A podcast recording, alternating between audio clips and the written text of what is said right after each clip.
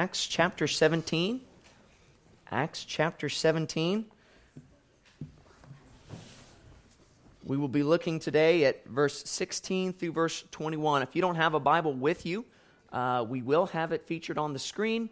Uh, and if you don't own a Bible, uh, we have some blue paperback Bibles in the pews around you. You can feel free to pick one of those up uh, and take that with you home uh, as our gift to you if you don't own a Bible. Uh, Acts chapter 17, starting in verse 16. If you would, church family, if you're able, stand with me for the reading of God's word. Acts 17, 16 through 21. Now, while Paul was waiting for them at Athens, his spirit was provoked within him as he saw that the city was full of idols. So he reasoned in the synagogue with the Jews and the devout persons, and in the marketplace every day with those who happened to be there.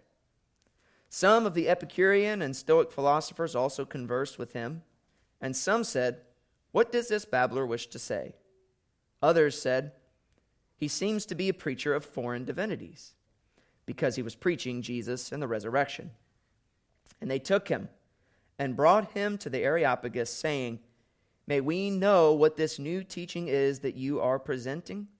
For you bring some strange things to our ears we wish to know, therefore, what these things mean.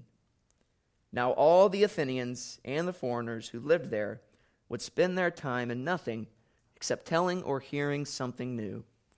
This is the word of the Lord. You may be seated. Children, you are dismissed.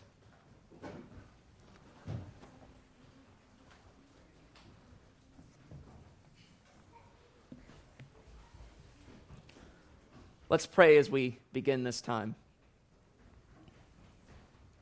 Heavenly Father, again, Lord, we have reason after reason to give you our thanks, to give you our praise. Lord, namely for this time now, we come to your word, the very word of God. We have opened up before us here now. Lord, I pray that we wouldn't take this time for granted, that we wouldn't lose sight of the significance of what, of what it means to hear from the most holy, most righteous God of the universe. But Lord, that we would commit ourselves to this task of learning, of learning from your word, of being instructed, of being enlightened, of having our eyes opened and our ears opened and our hearts opened to what you would have to say to us and to teach us today from your word. I pray, Lord, that as we come, we would come empowered by the Holy Spirit. For indeed, Lord, we know that unless the Holy Spirit moves, acts in order to Help us, Lord. We are indeed helpless. And so we pray that the Holy Spirit would come and would be here in this place today, Lord, as we study your word. It's in Jesus' name that we pray. Amen. We uh, come now to a passage of Scripture that, to a certain degree, kind of forces my hand to discuss certain things that I'm not uh, overly necessarily always enthused about talking about. I have had, as some of you in the room know, um, those of you who don't, you're going to learn, I have pretty long standing, uh, somewhat negative opinions about philosophy. Um, I'm not much of a philosopher. I've never cared much for philosophy as a, as a discipline, as, a, as an art form, as a subject to study in school, especially. That's where most of my uh, uh, knowledge about it has come from. It's frankly always been my opinion with regards to philosophers and philosophy that the, the goal is often just to um, make your brain hurt uh, by confusing you uh, with, with various tough questions and, and difficult things. Um, and if they can confuse themselves, great, but if they can confuse you, even better. Seems to have uh, be the consensus to me when I talk to people who are into philosophy. Uh, it seems to be their joy to sort of make my brain hurt as well as theirs. Therefore, I've never been a huge fan of philosophy and been somewhat vocal about that. However, in recent days, uh, actually, uh, in, in, a recent conversation that uh, we had at our church history class a few weeks ago, I was sort of challenged in my views on philosophy, my negative uh, understandings of philosophy, and, uh, and I think rightly so, because I think my my understandings were largely rooted in bad experiences and misunderstandings. Now, I'm not a philosopher by any means. Even after all of that, uh, I still come to much of, uh, of the discipline of philosophy with um, a lot of confusion, certainly is a difficulty for me. But nevertheless, I find myself now here in Acts chapter 17, uh, where I see the Apostle Paul coming into contact, and uh, not just coming into contact with, but engaging with the philosophers and the philosophies of his day. We see Paul here engaging with uh, various philosophers of the culture here in Athens, and he's doing so on their terms. Paul doesn't come to these philosophers and, and proclaim that philosophy is doo doo, as might have been my strategy if I were Paul. He doesn't come and he, and he doesn't condemn their pursuit of wisdom, their desire for truth, but rather, Paul approaches them as a Christian philosopher. And Paul puts forward the solution to their questions and the solution to their searching. And rather than condemning their desire for truth, their, their pursuit of wisdom and knowledge, rather than condemn that, what he does instead is he gives them proper source material. Because really, when it comes down to it, I think the problem I've, I've typically had with philosophy as a discipline, as a subject, is not so much the problem with the discipline, but the problem with what mostly is, is understood as modern philosophy or uh, what I'm going to call secular philosophy, as in where it's rooted. What is its source material? For, for the term philosophy means uh, the study of truth, the pursuit of wisdom, right? Is what philosophy is. And that's a good pursuit. It's a good study. It's a good science, a good discipline. But oftentimes, what we see from secular philosophy and secular philosophers, and indeed the philosophers in our story in our context here today is that their source material is bad. They're searching for truth. They desire wisdom. They desire understanding. But they're searching for it. Their source material, the places they're looking for it, is all wrong. For what secular philosophers use to, to search for truth and to understand and, and, and seek wisdom, their source material is often nature or even man himself, looking inwardly for sources of truth and understanding. And as we know of both of those things, nature and man, one thing that's true of both of those things is that because of the fall, they are corrupt. Those pieces of source material are corrupt and can never come to an ultimate understanding, an ultimate uh, uh, truth, wisdom, knowledge that God would have us to come to. And so it is not the, the discipline of philosophy that's bad, but rather, as is the case with the philosophers in Paul's day, it's their source material.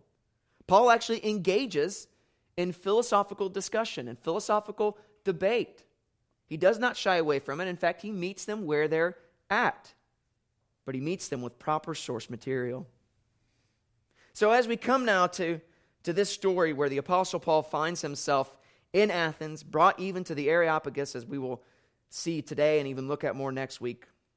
I want us to look here in just this short passage, these few verses, and see these, these key players here in our story. And I'm saying there's, there's three key players in this text. These will be our three main points for today. The three players in this text are Athens, the city of Athens, the Apostle Paul, and the gospel. If I can be so bold as to sort of personify all three of these, including Athens and the gospel, that these are the three players in our text today Athens, Paul, and the gospel. And we're going to look at these one by one, starting with the city of Athens.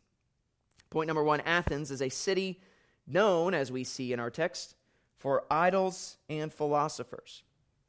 The first thing we see in, in verse 16 is that idolatry was rampant in Athens. We see in verse 16, Paul, while he was waiting for Silas and Timothy, he had called for them, if, for them, if you recall from last week. He had gone ahead of them in order to escape the, the potential persecution that they were facing. And he now was called for Silas and Timothy. But one thing we know to be true of Paul, he's not the kind to sit on his hands and to just wait. Paul looked around, he, he looked at Athens, he surveyed the situation, and he saw that Athens was a city filled with idols. Verse 16 says, His spirit was provoked within him when he saw that the city was full of idols. As Paul was walking around, as he was surveying the city of Athens, he saw the idolatry. But now it's not the case that Paul was, was walking around and seeing a bunch of, of little, uh, little statues, little totems labeled idol. This is this idol, this is this idol, this is that idol. He wasn't walking around seeing a bunch of little things clearly labeled as idols sitting all over the place. What Paul was doing is that he was surveying the culture. He was looking at what he saw around him, at the artwork, at the architecture, at the festivities, at the, the things that made up this culture, and he was identifying what's going on behind these things. What's happening behind the artwork here and what's represented in it? What's happening behind these behaviors, these festivities, and what is rep- represented in it? And what Paul found as he did that is he not just looked for things called idols, but as he looked into the culture of the city of Athens, is that he looked through the surface to see what was going on behind, what was driving the culture. And he saw everywhere he looked, everywhere he turned, that in the artwork, in the festivities, in the makeup of the city, what was driving it was left and right idolatry. Worshipping those things which God has commanded not to worship, substituting created things for the Creator and worshiping those things instead. This gives us a little bit of insight into the nature of, of Athenian philosophy as well, as, as philosophy is largely what, what Paul's going to be, uh, the philosophers are who he's going to be talking to largely here. But we see some insights into their philosophy that, uh, that theirs is one that readily embraced, even was rooted in pagan idolatry. Their philosophical systems were not such that they rejected spirituality, that they, re- that they rejected uh, gods, but rather they happily embraced them. Their philosophies were such that they would happily take in uh, uh, various gods, various means of worship, whatever it is that they saw as a means to their end via philosophy, they would happily accept. And so you see in Athens this mixture of both idolatry, paganism, as well as philosophy. In the same way, modern atheists, philosophers, which is not a terribly uncommon breed, a modern atheist philosopher today might claim uh, to have remedied the issues of, of these pagan philosophers by rejecting the idea of God altogether. The atheist would say, well, ours is not one that is rooted in or, or, or idolatrous because we have rejected worship of any God. There is no such thing as God. We rejected it. Therefore, ours is not like the pagan philosophies of old. And yet, what we know to be true is that in actuality, these atheist philosophers, their philosophy is still one that's rooted in idol worship. But the problem is that the idol that's being worshiped is man himself. Is it's humanism at its core the worship of man rather than God or other things. It's still idolatry, just of a slightly different flavor. Even today, we see. If you want to know what's going on with the culture that you find yourself in, then much like Paul, it's the task of the believer to, to look past what's going on in the culture, to look at what the root of what's happening is. And this is true even for us. When we look at the, the artwork, when we look at what characterizes our culture, it's a good practice for us to see what is it that's driving these things? What is it that my culture worships? When we were in Rome, one of the things that, uh, that Leonardo, one of the pastors there in, in Rome, uh, sort of uh, the, the digital tour that he gave us was, was called the Idols of Rome tour which is where he, along with the other pastors that were there, had, had gone through Rome and identified the various idols there in Rome. And now these idols that they identified weren't various totems, weren't various places where there, were, there was a shrine built and a, and, and a statue that people were bowing down to, although sometimes that was the case. What they were identifying is what is it that this culture worships? values, is consumed by. Because that's where the heart is, and that's what needs to be addressed. And this is a good practice for us as well. That we ought to seek to understand what are the idols in our culture? Because indeed, our culture has idols, don't we? When you think about what it is, even, even think about Evansville. And, and I'm going to hit home a little bit here, and I'm sorry. But think about what kind of festivals Evansville has.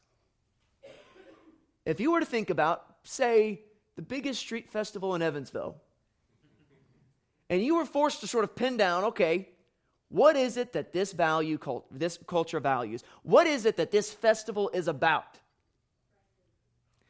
Fried foods. Right?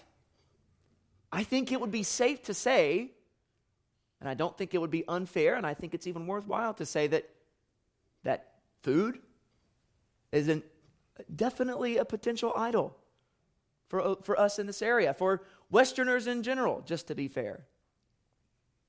You think about this practice of looking at other things. Uh, that's, a, that's kind of low hanging fruit, right? Pointing to the fall festival and saying, oh, look, food is an idol here. It absolutely is.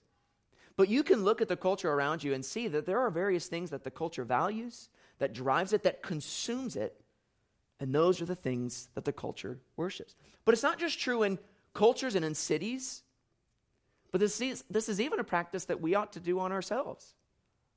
Because we are prone, as Augustine says, to be idol factories, to constantly come up with things that vie for our worship that detract us from worshiping God and call us to worship and prioritize these things instead of God.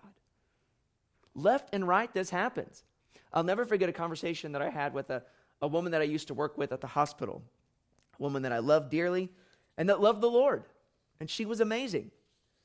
But I was having a conversation with her, and she said, You know, I, I look forward to heaven.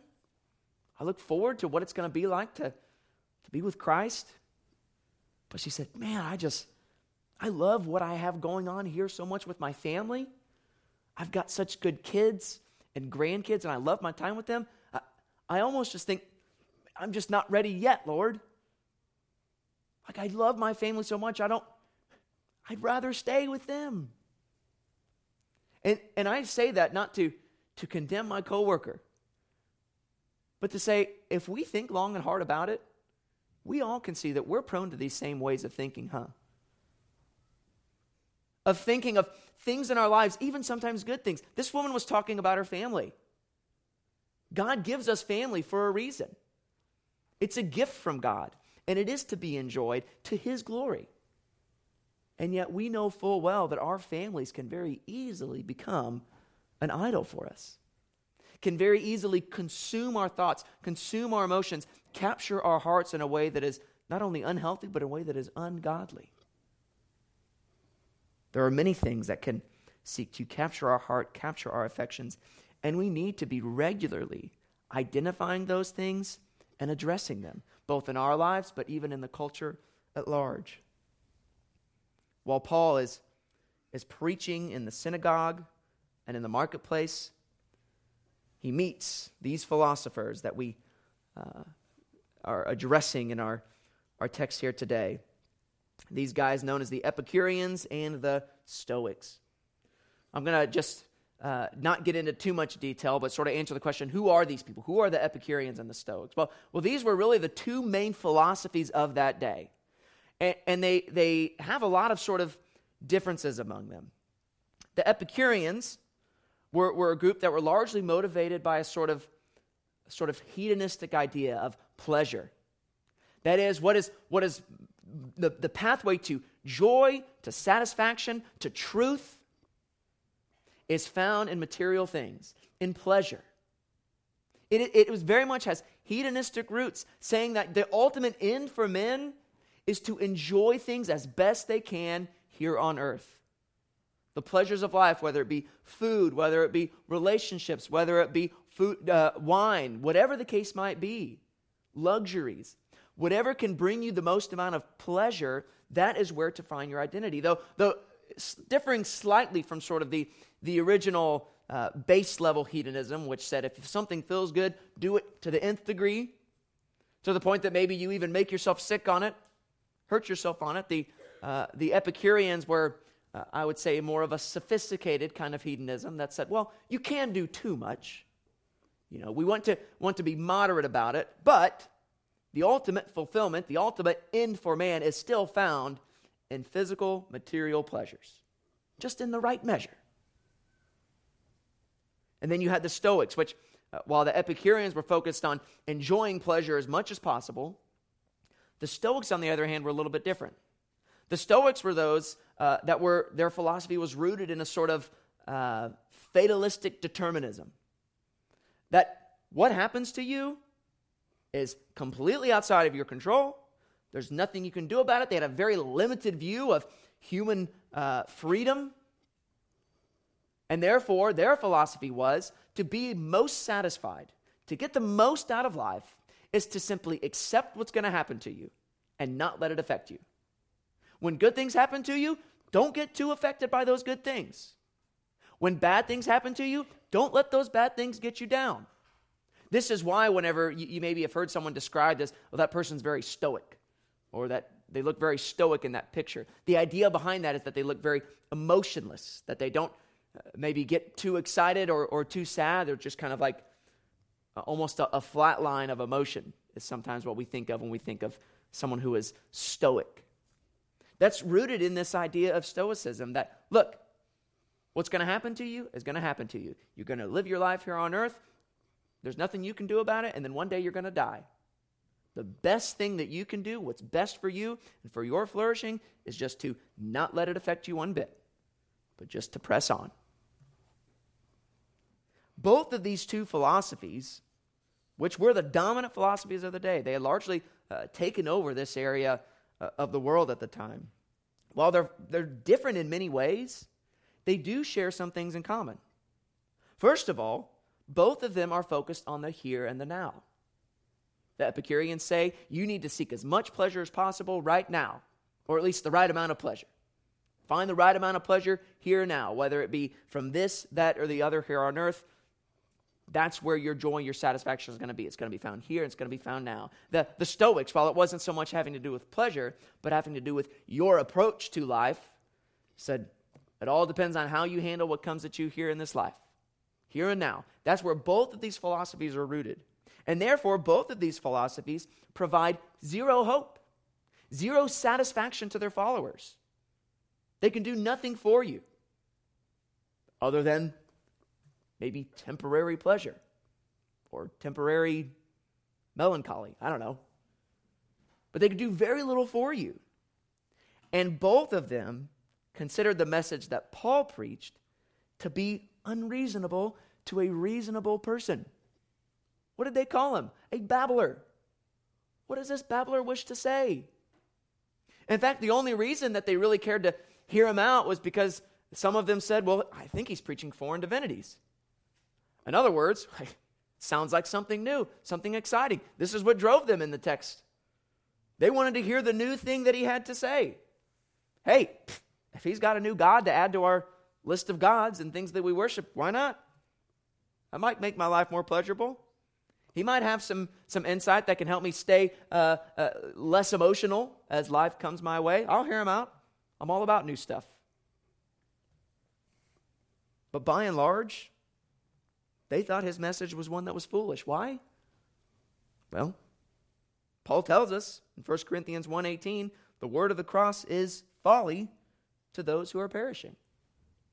It's no surprise to us that these secular, these worldly philosophers would find the, the message that Paul had, the message of Jesus Christ and the resurrection, to be silly.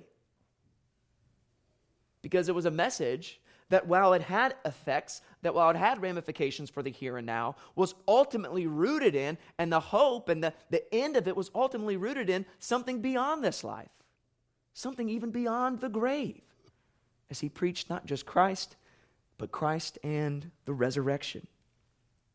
This is the context in which Paul finds himself here in Athens. And even though his friends were not yet there, he was in it. He was about it. He was getting it done. He went ahead with the work. And so we see the second player in our story here today, Paul, a man ruled by God. as he steps into this situation, as he surveys the city of Athens and he sees all of the idolatry, that the city was full of idols, we begin to see and understand Paul's motivation for why he began to proclaim the gospel to these people. When Paul saw the idolatry in Athens, he was distressed to his core. We read in verse 16, his spirit was provoked within him. It's not just that, that Paul became indignant. It's not just that Paul was annoyed. It's that Paul was moved, that he was grieved by what he saw. He was grieved not just because the one true God was being neglected, certainly that was a part of it, but because all of these people were being deceived. All of these people who were so convinced of their philosophy, who were so convinced of their way of life, who were so convinced of their idols and their worship, were on a direct path to destruction.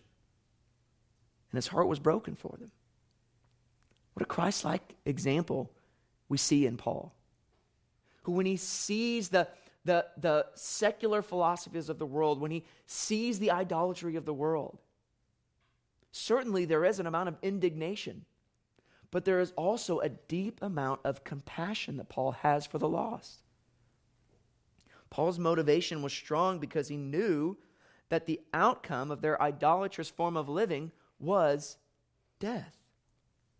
Paul himself says in Romans 6 20 through 21 For when you were slaves of sin, as these people are, you were free in regard to righteousness. But what fruit were you getting at that time from the things which, of which you are now ashamed? For the end of those things is death. Paul knew full well the end of those things that he saw the people of Athens were consumed by, were taken over by, and Paul's heart was broken for them. He didn't want that for them. Paul wanted something better for them, something greater for them. He wanted them to know Christ and to have a true hope and to find the, the true meaning of life, the end that philosophers seek. He had it, and he wanted them to know it. And this should inform us and our motivations too, shouldn't it? I think for, for many of us as Christians, we, I know for me, I struggle with having compassion the way I ought. As we, we live in a world that's filled with all kinds of philosophies, all kinds of idolatry, and oftentimes they go hand in hand, just like in Athens. There's no, uh, no easier way to see this than in the LGBTQ movement. That this is an idolatrous philosophy. And we see the reaction of a lot of people, even of a lot of people who claim Christ, and their reaction is one that is completely devoid of compassion, one that is pure indignation, one that comes off to the world certainly as, as probably even just hatred. That's not Paul's attitude towards these people. Paul's attitude is one of compassion, and so ours as well should be. Yes, we recognize that many of the philosophies around us today are idolatrous and are evil and are an affront to God. But not only should we recognize that, we should recognize that each and every person caught up in these things is destined for hell unless they hear the gospel and believe. That should motivate us the way it did Paul, the way it did Christ a heart for the lost, so that we wouldn't just meet them with indignation, but with compassion. Paul was compassionate in his motivation. But not only was he compassionate, he was also bold. In verse 17, we see that he reasoned with them in the synagogue with the Jews and devout persons. This is where Paul always went, right? Over and over again, we've seen as Paul goes from place to place, where does he always go first? He always goes to the synagogue or wherever it is that the Jews are meeting if there is no synagogue.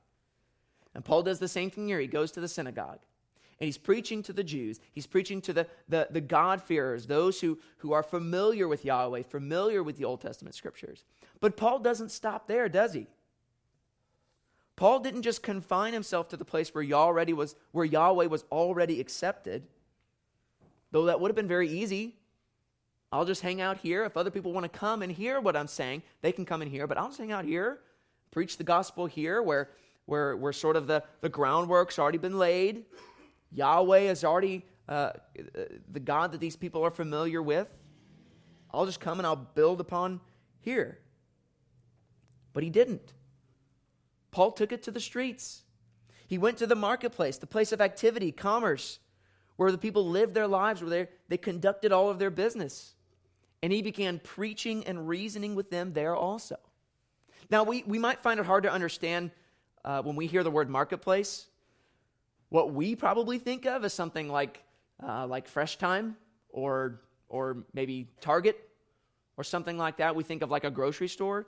But you have to understand the, the marketplace here in Athens and in this day wasn't just the place where people bought their, their produce, brought their food. Certainly it was that. But this was the place where all sorts of business, business was conducted. This is where uh, news was heralded. This is where the law courts were and where uh, judicial things happened. This is where business was conducted and deals happened. This is where the, the life of the city took place, was in the marketplace. So Paul comes to this place where business is being done, where lives are being lived, and he comes and he begins to proclaim the gospel of Jesus Christ. But notice that Paul's ministry is marked by both compassion and by boldness. And indeed, both are required. It's one thing to be compassionate, but if you're unwilling to tell anyone the truth, then you are standing by and watching people as they barrel headlong towards hell. You might be compassionate for them, you might feel terrible. But if you're unwilling to say anything, then what are you really doing for them? What kind of love are you truly showing them? In the same way, if you are someone who's very bold happy to confront the ideologies of the world, happy to confront the enemies of God, but you are devoid of compassion, then again, are you really imitating Paul as he imitates Christ and loving well and preaching well and caring for the lost? No, indeed, just as the case with Paul, it is for us that both compassion and boldness are required if we are to faithfully preach the gospel. And so we've seen Athens, the first player in our story. We've seen Paul, a man who was devoted to the Lord, as the second player. And then the third player, the third ingredient, if you will, is the gospel, the solution to every man's issues. Paul pointed beyond the here and now, beyond what these philosophers were, were consumed by, whether a Stoic or an Epicurean. Paul put, preached beyond the here and now and pointed to Jesus and to the resurrection. This was Paul's apologetic in the face of these philosophers. It was the historical, actual reality of Jesus' death and resurrection. To the philosophers who, who largely uh, rejected uh, uh, much of, of the supernatural aspects about Christianity, about resurrection, this concept that they, as is the case with people today, sounds foolish why does it sound foolish? Because people don't rise from the dead. That's not normal. And yet, this is the very thing that Paul points to. This supernatural act of God was the basis for his belief and for his philosophy. This was the source material that he took them to the reality of Jesus' death and resurrection. We see a continued pattern in the preaching of the apostles. Both Paul, but also Peter, and all throughout the book of Acts. There is an undeniable, unmistakable pattern in their preaching. That all throughout this book, it is consistent, regardless of the audience to which they are preaching. Over and over again, we see an emphasis on the resurrection of Christ. Over and over again, look back through Acts, and, and, and I would encourage you to do this. If you, uh, if you take your Bible and just open up the book of Acts and read through it, and every time you see the resurrection being discussed, just mark it or, or mark it on the side if you don't like to mark in your Bible. Mark it down and just count how many times throughout the book of Acts, as the apostles, as the, the pastors are preaching, that they preach the resurrection. It's a lot. It's over and over again to the point that it seems that wherever they preach the gospel, they discuss the resurrection of Jesus Christ.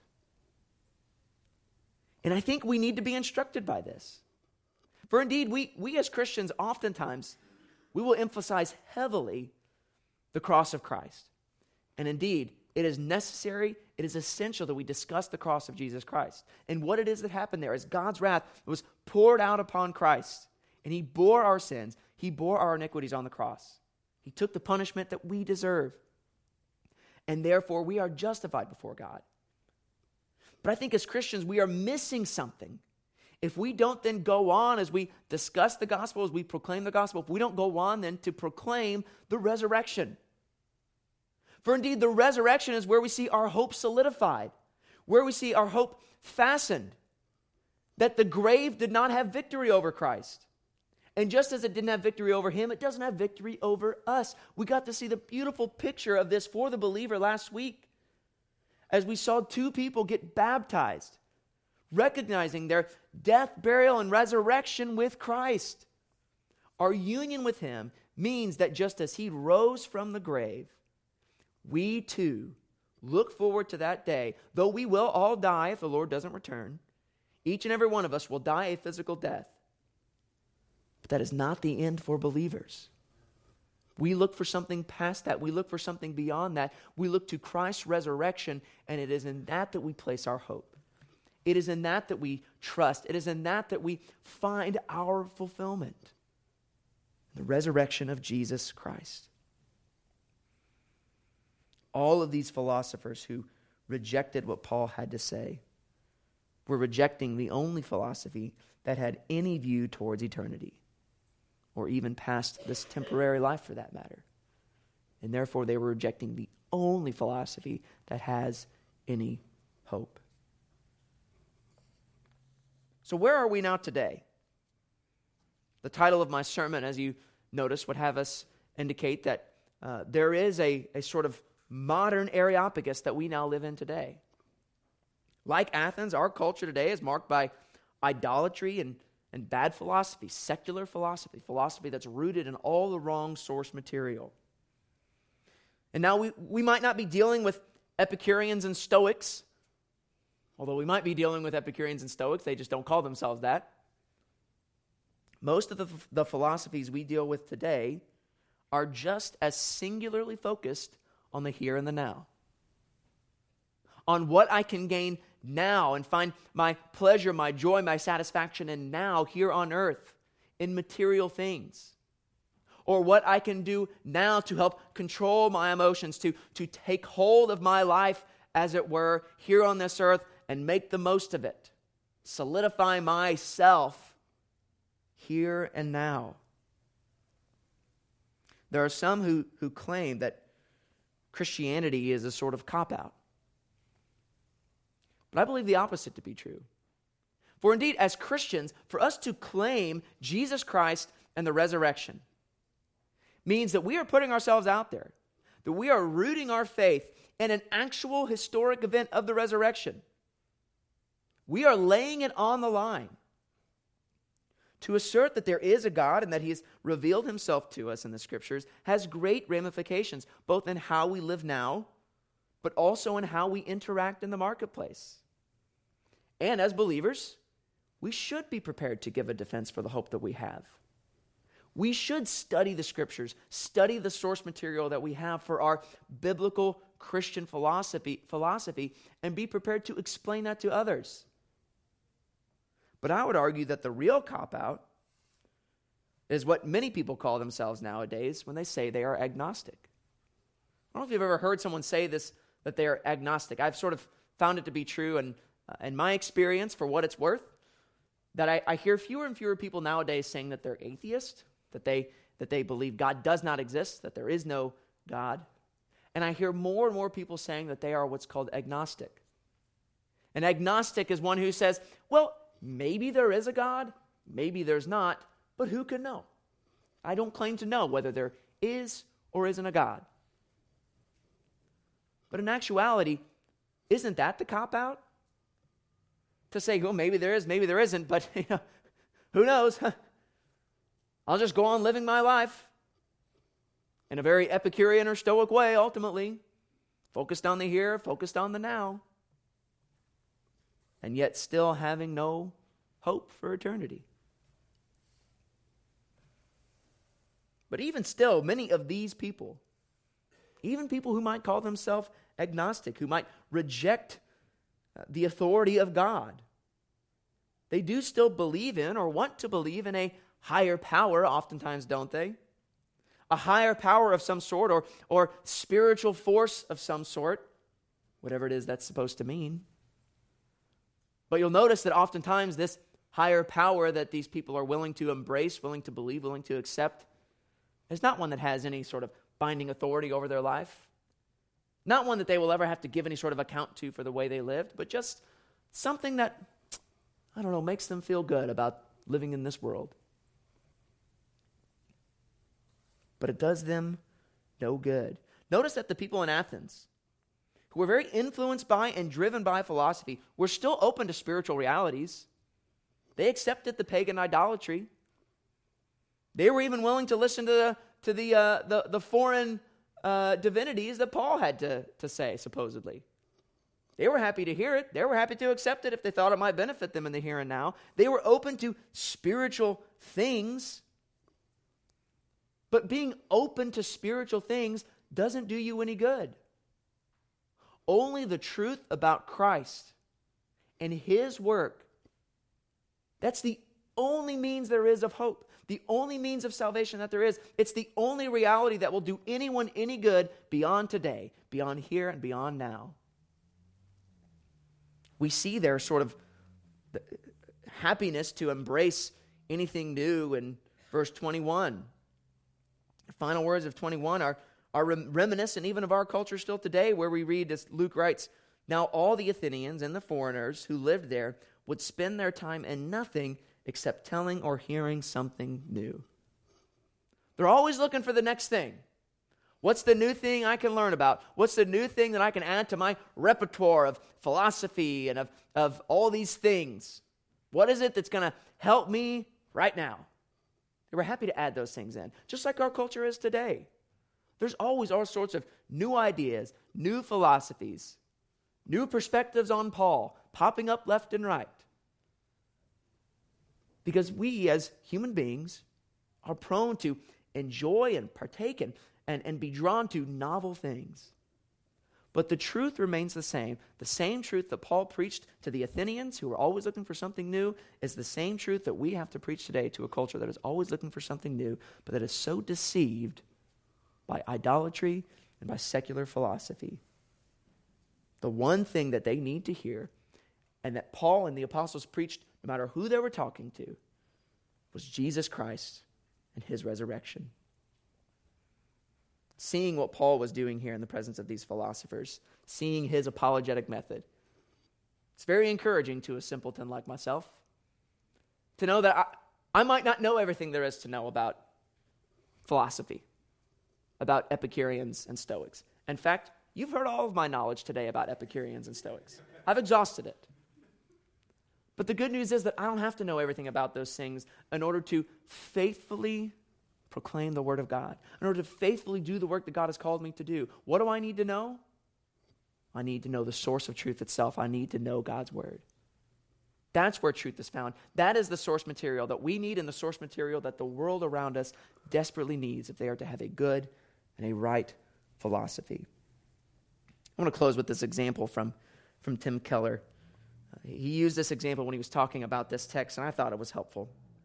He said that many people, whenever they, they think about what it means to be touched by God, to experience God, what many people, especially sort of in secular philosophy, think it means, and I think it might have been the case for the Athenians as well, is that it's almost like being in a, in a, in a room or, or at a party with 20 people, and you introverted people in here will, will really relate to this uh, illustration.